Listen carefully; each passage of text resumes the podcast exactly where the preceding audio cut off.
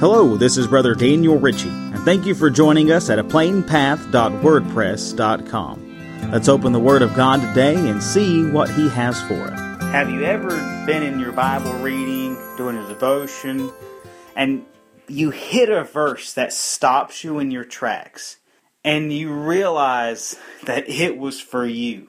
That that verse, that that moment, God said, hey, this one's for you.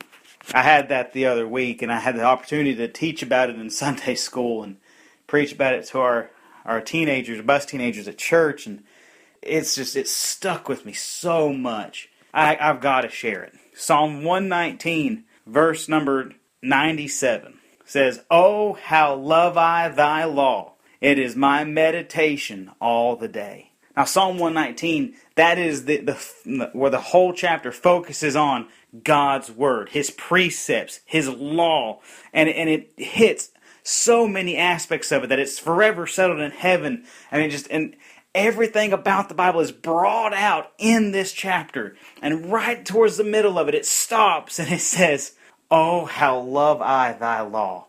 And I was like, "Do I love the Bible like I should? Do I love God's word like I should?" And that was the moment when I stopped and you know what? I might not love it like I should today, but I can starting right now. I can take that moment and it can be my meditation all the day. I'm so thankful for a Heavenly Father that we might not be where we're supposed to be, but in a moment, He can pierce our heart and He can show us where He needs us to be and how we can get there.